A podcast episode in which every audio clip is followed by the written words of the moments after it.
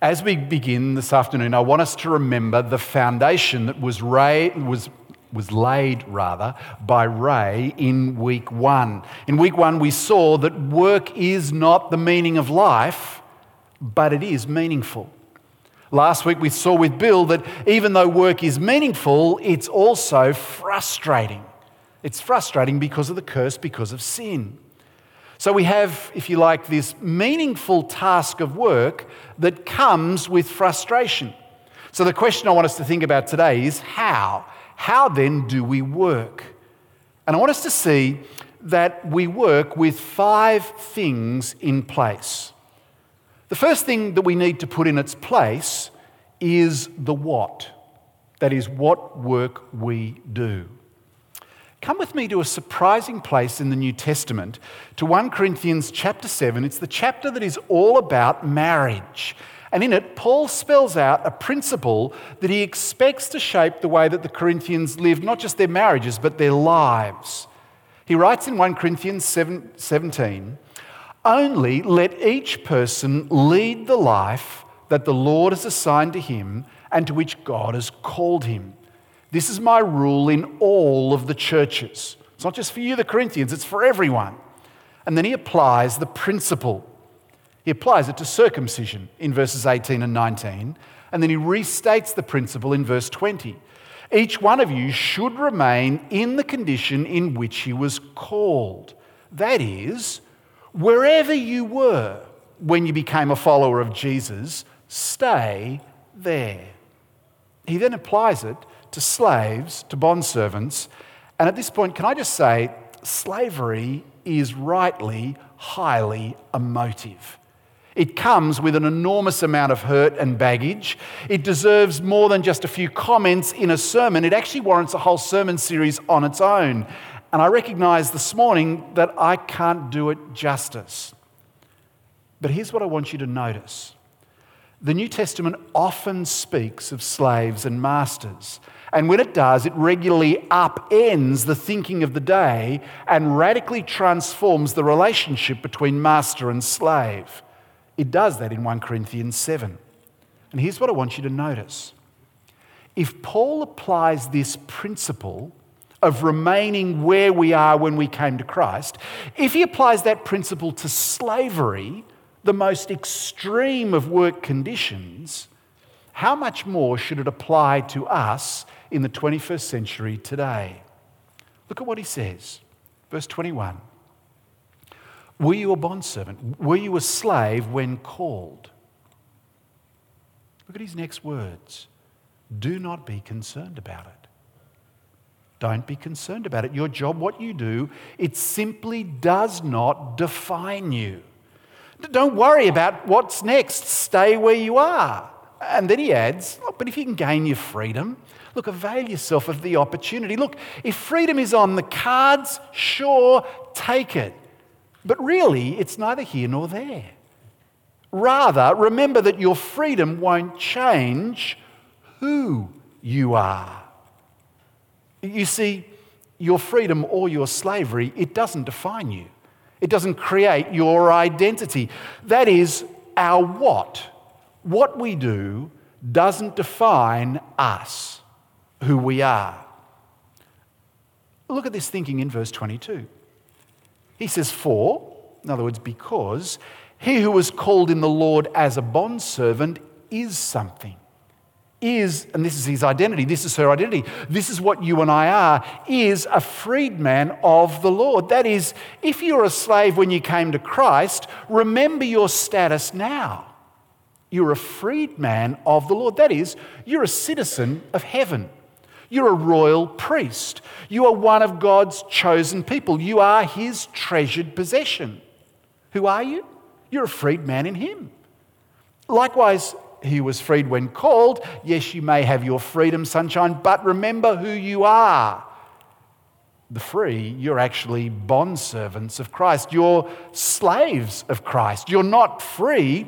Your status is actually slave because you are owned by Jesus and bound to obey him. Bound to obey him because you're a slave of Christ. Remember this, he says, verse 23 You were bought with a price, masters. So don't become bondservants of men. Don't, don't change your what by selling yourself into slavery. He then recites the principle again. So, brothers, in whatever condition each was called, there let him remain, not on his own, but with God. God is with us in whatever work situation we find ourselves in. So, brothers and sisters, how do we work? We work firstly by remembering that our what, what we do, does not define us. It's not who we are which means that climbing the ladder just doesn't matter. Getting the promotion, well, it's neither good nor bad. It's, if it comes and it seems wise, take it, but don't sweat it. Be content wherever you are.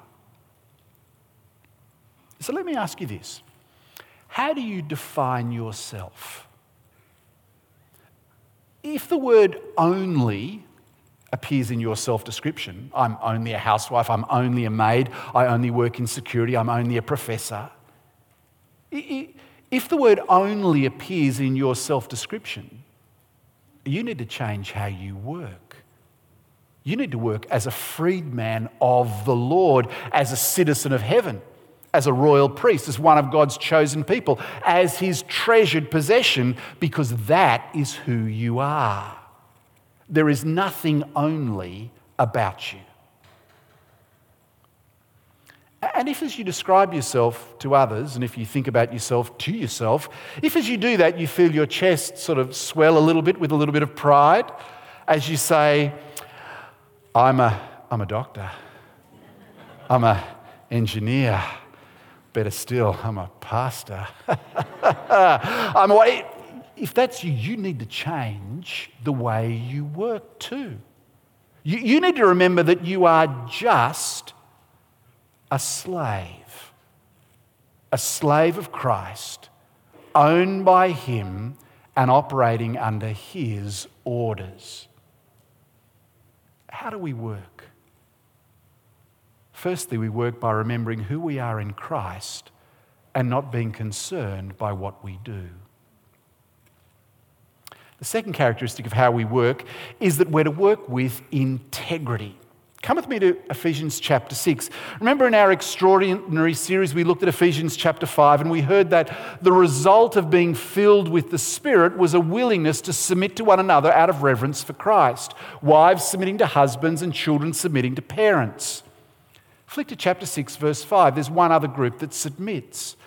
Let's see that being filled with the Spirit works itself out in submission between slaves and masters, as both work with integrity. Firstly, verse 5 bondservants. Obey your earthly masters with fear and trembling, with a sincere heart, as you would Christ. Work with integrity. Respond to your boss as you do Jesus with a good heart, sincerely, longing to do a good job, the kind of job that, that Jesus would give a massive tick to. And he qualifies what he means by what he says next. He says, not by the way of eye service as people pleasers, not just working when the boss has his eye on you and then when his back is turned, picking up your phone and going back to the latest game you were playing. Not just doing the bare minimum you know, to keep the boss off your back, but doing a good job. A job that recognizes who we are slaves of Christ. Recognizes that when we work with integrity, when we work faithfully, we're actually doing the will of God. We're doing from the heart what He longs for us to do. So he says in verse, in verse 7 rendering service with a good will to the Lord and not to man. That is, working how? Working recognizing that we're ultimately working for our Saviour, for the one who died for us. And that puts pay to any thought that we're only obliged to work with integrity for bosses who are good and kind. Not at all. Your real boss, my real boss, is Jesus, no matter what our earthly boss might be like. Ultimately, you and I serve Him. We're to serve Jesus with integrity. We work for Him. And verse 8, we work knowing that whatever good we do, this will receive back from the Lord. That is, our ultimate pay packet comes uh, not on the first of the month, but when Jesus returns. And it will come to us, no matter what our earthly status, whether we're a bondservant or a free. Jesus will pay out, and he will pay out in full. There's not going to be any fighting over wages or gratuities. Jesus will deliver for those who are working for him with integrity of heart. And I want you to notice too that Jesus is actually an equal opportunity employer. Look at verse 9. Masters, do the same to them. In other words, masters, you're to work recognizing, recognizing that you're actually working for the Lord as well. You are not a free agent, bosses. You have a master as well. Masters, you're to work recognizing that your master has his eye on you. So you too are to work with integrity. And at this point, Paul could have simply placed a full stop and moved on. But notice that he doesn't. He spells it out for masters. He says, and stop your threatening. Stop your threatening. That is, bosses, don't think for a moment that you can abuse your position of power. Don't, don't think for a moment that using that imbalance of power between you and those who work for you for your own advantage. Masters, verse 9, recognize that he who is both your master and, sorry, their master and yours is in heaven, and that there is no partiality with him. In other words, Jesus will treat you fairly which means that if you do not treat those in your employment fairly, Jesus is coming after you and he will give you exactly what you deserve. For those who work for you don't belong to you. They are Jesus' freed men. They're his. And he will ensure that they get justice, even if it comes at your expense. So, if you're a boss, let me ask you this How are you going to work with integrity? It's pretty simple, really. You'll pay your staff on time and in full. You will ensure that they get all of their holidays. You'll pay them overtime when they work extra hours, not the minimum that you can think you can squeeze out of them. You'll ensure that they have all of the tools that they need to get the job done. You'll set reasonable KPIs. You'll set standards that encourage rather than crush. If you've got a maid at home, how would she describe your treatment of her? Does she get her full day off every week? Do you ask her to work more hours than you're allowed to by law? Are you using your power over her appropriately? Remember, bosses, you will be held accountable by Jesus himself. So if you need to, get your act together today. And if you need to make amends, do it today. If you need to provide back pay, do it today. If you owe time off, organise it today. We're to work with integrity. Thirdly, we're to work with humility. Check out Philippians 2. It's where Paul basically says, look, coming to Jesus should shape completely who we are. He writes, So if there's any encouragement in Christ, any comfort from love, any participation in the Spirit, any affection and sympathy, if what God has done has had any impact on you at all, then verse 2 complete my joy. How? By being of the same mind having the same love, that is, being of one accord and in one mind, that is, think and feel the same way that Jesus does. That is, do nothing out of selfish ambition or conceit. And when he says nothing, that includes how we work. Don't do anything from selfish ambition or conceit, from rivalry or empty pride. Give up lobbying for promotion. Put aside any thought of running down your rival for a position. Banish any thought of claiming the prize for yourself. Expel any thoughts that you have of getting the glory for yourself. Rather, in humility, count others more significant than yourself. Now, what might that look like? Verse 4 gives us a bit of a window. Let each of you look not to his own interests, but also to the interests of others. At work, are you looking after number one? Or are you looking after the interests of your colleagues, putting their careers before your own? Are your clients and their needs, are your employees' needs and interests placed before and above your own? Here's a challenge for the madams, those who have maids. If you're a madam, let me ask you this Do you consider your maid as more significant than you are? Do you see their needs more important than your own? And if you say that you do, let me ask you this How do you express it practically day in and day out? Let me also ask you what would your maid testify? Would she say that that is what you do, that she sees that you view her as more significant than you are? That's a challenge for bosses, isn't it? Bosses, do you think of your employees as more significant, that their needs are above yours? Now, just in case you're thinking, look, hang on, was that sounds really good in theory, but there's just no way it's going to work out in practice. If that's you, remember verses 6 to 8. Remember Jesus, because for him, it was not theory.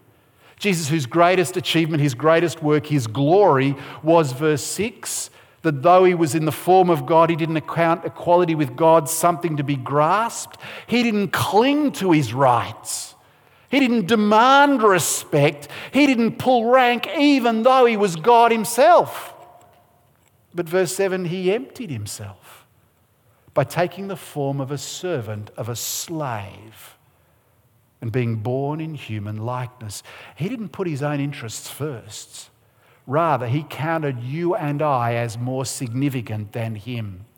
He gave up every piece of his status for us. And then he took it further, didn't he? Verse 8. And being found in human form, he humbled himself by being obedient to the point of death, and not just any death, the death that involved the greatest shame of all, even death on a cross. Humility wasn't theory for Jesus, and he expects it not to be theory for us either. Humility for Jesus was incredibly expensive, hugely costly for him. And friends, we follow him, which means it will cost us dearly as well. Now, that's how Jesus worked.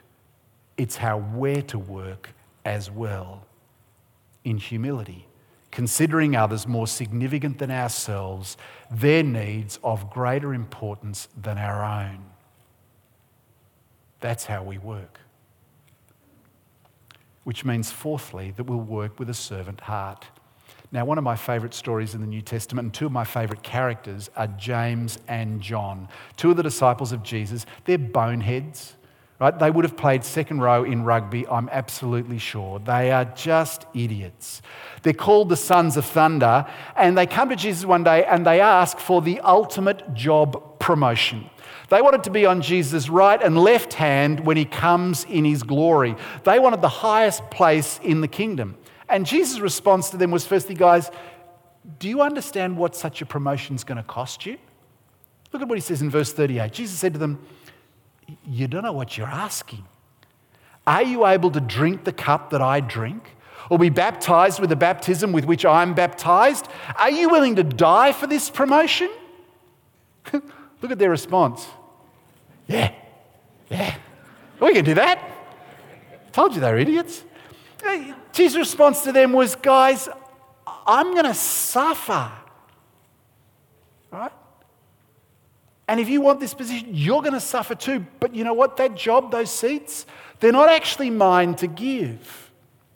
Now, I have no idea how the other 10 disciples discovered that James and John had had this conversation. It wouldn't surprise me because they're boneheads if they'd told the other 10. But either way, the other 10 were furious with James and John. And Jesus had to gather the disciples together to kind of have a work culture tutorial and set the disciples straight. Verse 42. Jesus called to them, called them rather to him, and said, You know those who are considered rulers of the Gentiles? They lord it over them, and their great ones exercise authority over them. They play power games. They love the prestige. They love everybody running around after their every whim. They take every advantage that they can squeeze out of their position. But verse 43, very clearly, but it shall not be so among you. Never among you guys.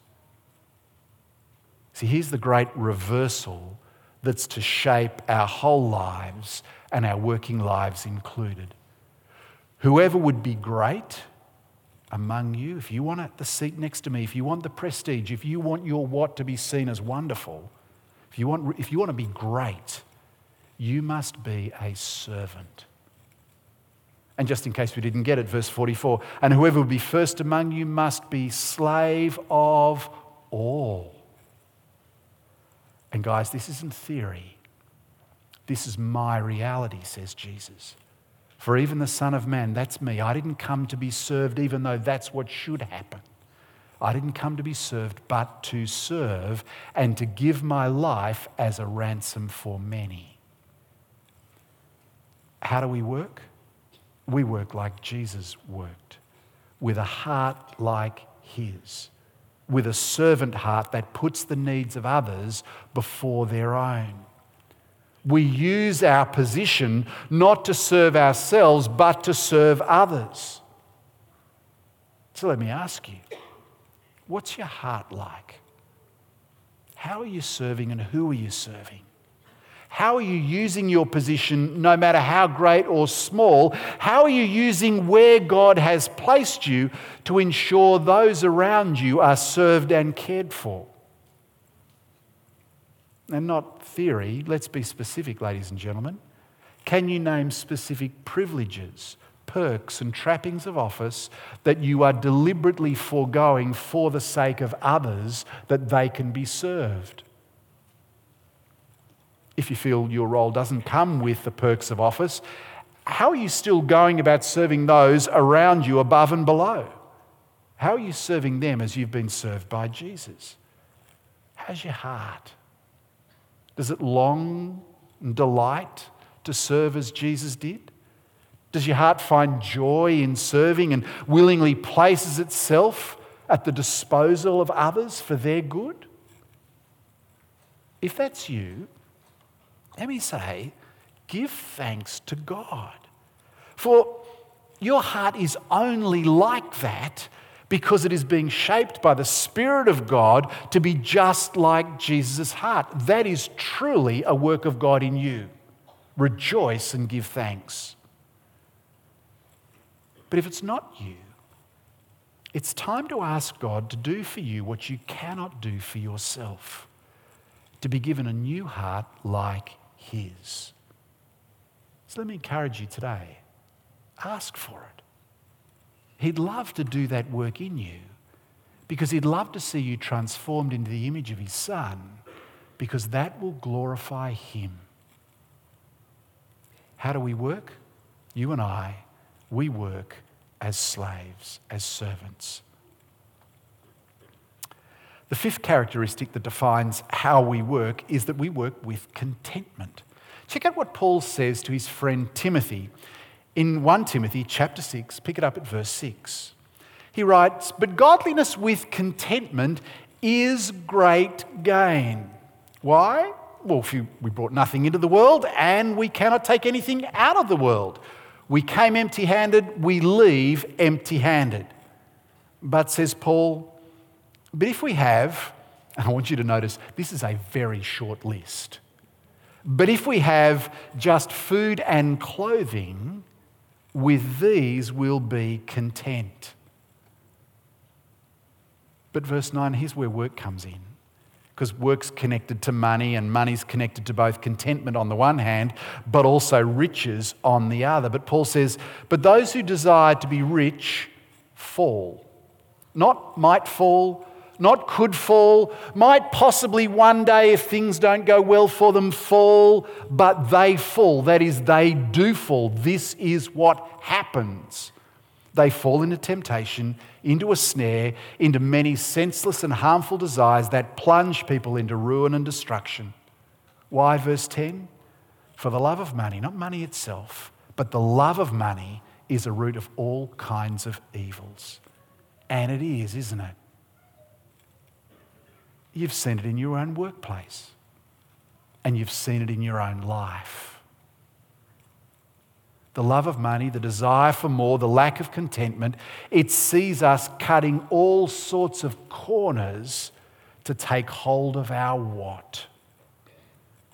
We cheat and we steal, and you know what? We get really good at justifying it, don't we? Right, I'm taking this because he owes me. He won't notice. He's got plenty. We, we, all the time. We undermine our co workers and we claim credit for the efforts of others. We overcharge our clients and we fail to pay invoices in full and on time. We climb over others to get to the top, and in, instead of using our tongues to bless others, delighting in their success, we gossip and we run them down and we distort the truth and you know, we exaggerate our own efforts, which is called what? Lying. Instead of working to bless others, we work to bless ourselves. Instead of working to glorify God, we work for our own glory. And so, what happens? So often we find our what, what we long for, what we long to have, what we long to be, what we long to be next we find our what overpowering the how, overpowering how God would have us work. And then very quickly we find ourselves lacking integrity and humility and a servant heart.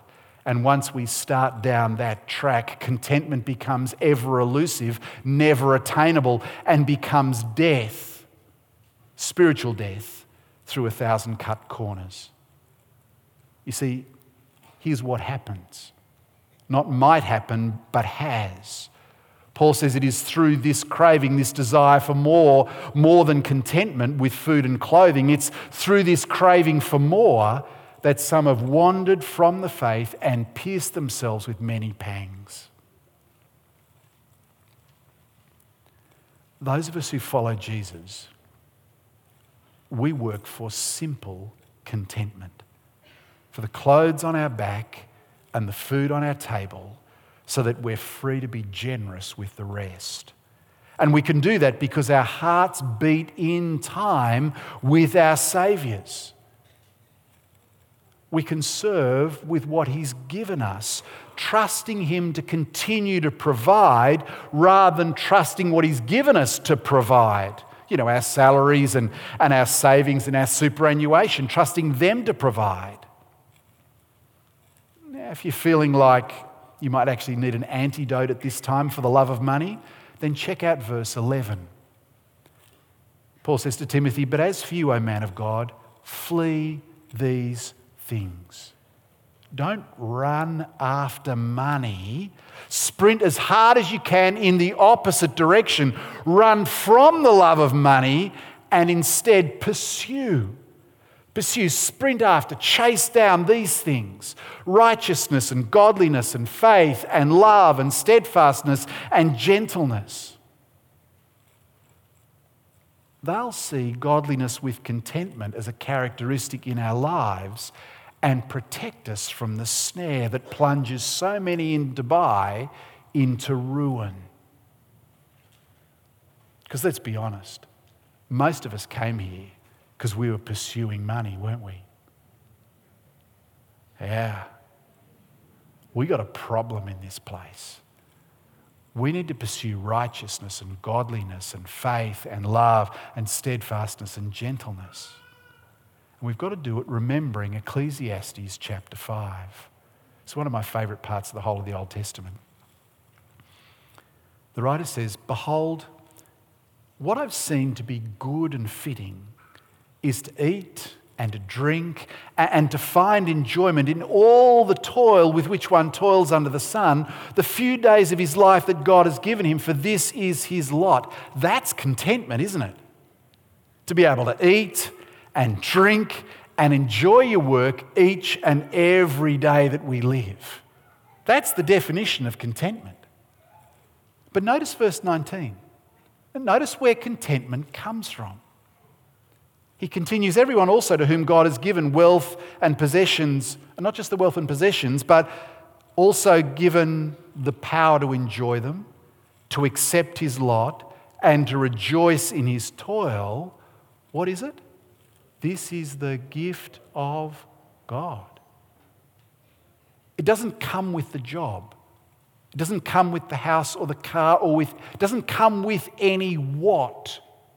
It's not attached to a what. It's the gift of God. The, the, contentment doesn't come when we get the right what. It doesn't arrive when we have enough stuff or when the promotion comes or when there are enough zeros in the bank account. Contentment the power to enjoy all that we have, little or much. The ability to accept our lot no matter what it is. The heart to rejoice in work no matter what it involves is purely the gift of God.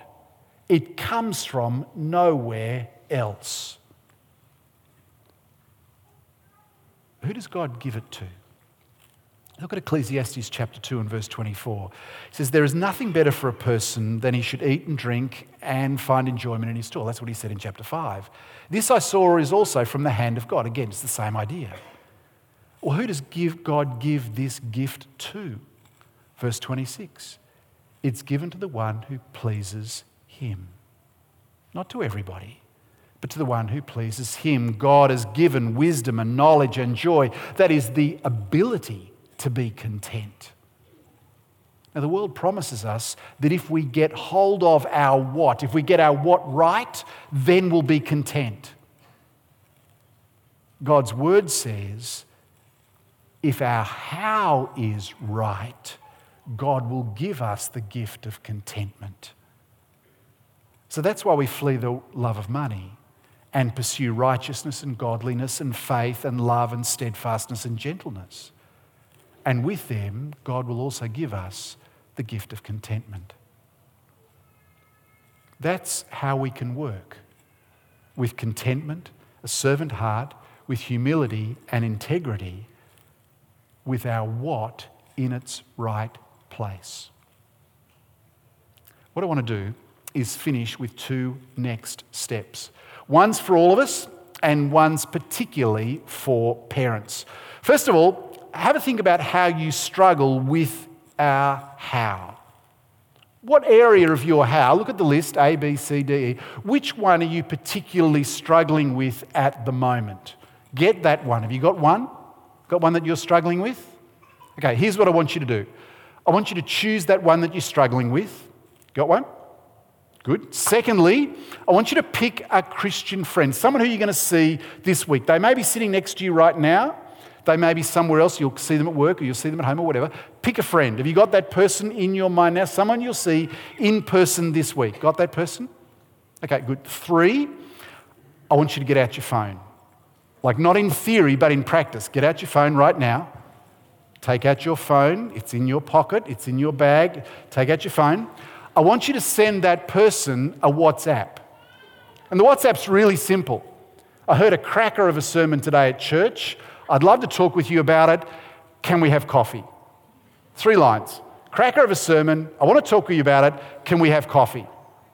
And then you press send. So, can you get your phones out? Can you find that person's address? And can you send them that text message? I got one from my wife this morning. It was just lovely. She was here at 10 o'clock. Okay, you got that? The next thing you do is you meet them, and I want you to tell them when you meet them what part of your how you're struggling with. Read one of the passages that we've looked at today, and then pray with them. And then, fifthly, what I want you to do is organise to meet them again in a week to reflect on how God has been at work in you over the week. Now, the brilliant part about doing this is you'll be encouraged by your Christian friend as you read the scriptures with them and they pray for you. They'll be encouraged by you and your seriousness to take God's word on board. It's a win win win. So, before I can go any further, you all need to press send because we're going to be checking your phones on the way out. Okay, so uh, do that. Okay, done that. The second next step is for parents. Now, parents, I'm going to ask you a diagnostic question, and it's going to betray to you and to anybody else that you'll reveal it to whether your heart is driven by your what or God's how. You ready for the question? When your children's report card comes home from school, what causes you the greatest joy or the greatest sorrow? Where do you focus? The marks or the comments about how your child is working? That is, do you focus, do you focus on your child's what or their how? See, if you focus on their marks, the chances are it's your own personal what that is driving your work. And if it's driving you, let me tell you, you will never work with contentment, with a servant heart, with humility, and with integrity. Not only that, you're modeling failure to your children. Failure of how God is calling us to work. You're modeling a way of living that will never bring contentment in your own life nor in the lives of your children. Kaz, my wife and I had a policy all the way through our kids' school years. We never, ever talked to them about their marks. Not once. We only ever spoke to them about their effort, about their heart for learning, their how, about how they went and were engaged in their schoolwork.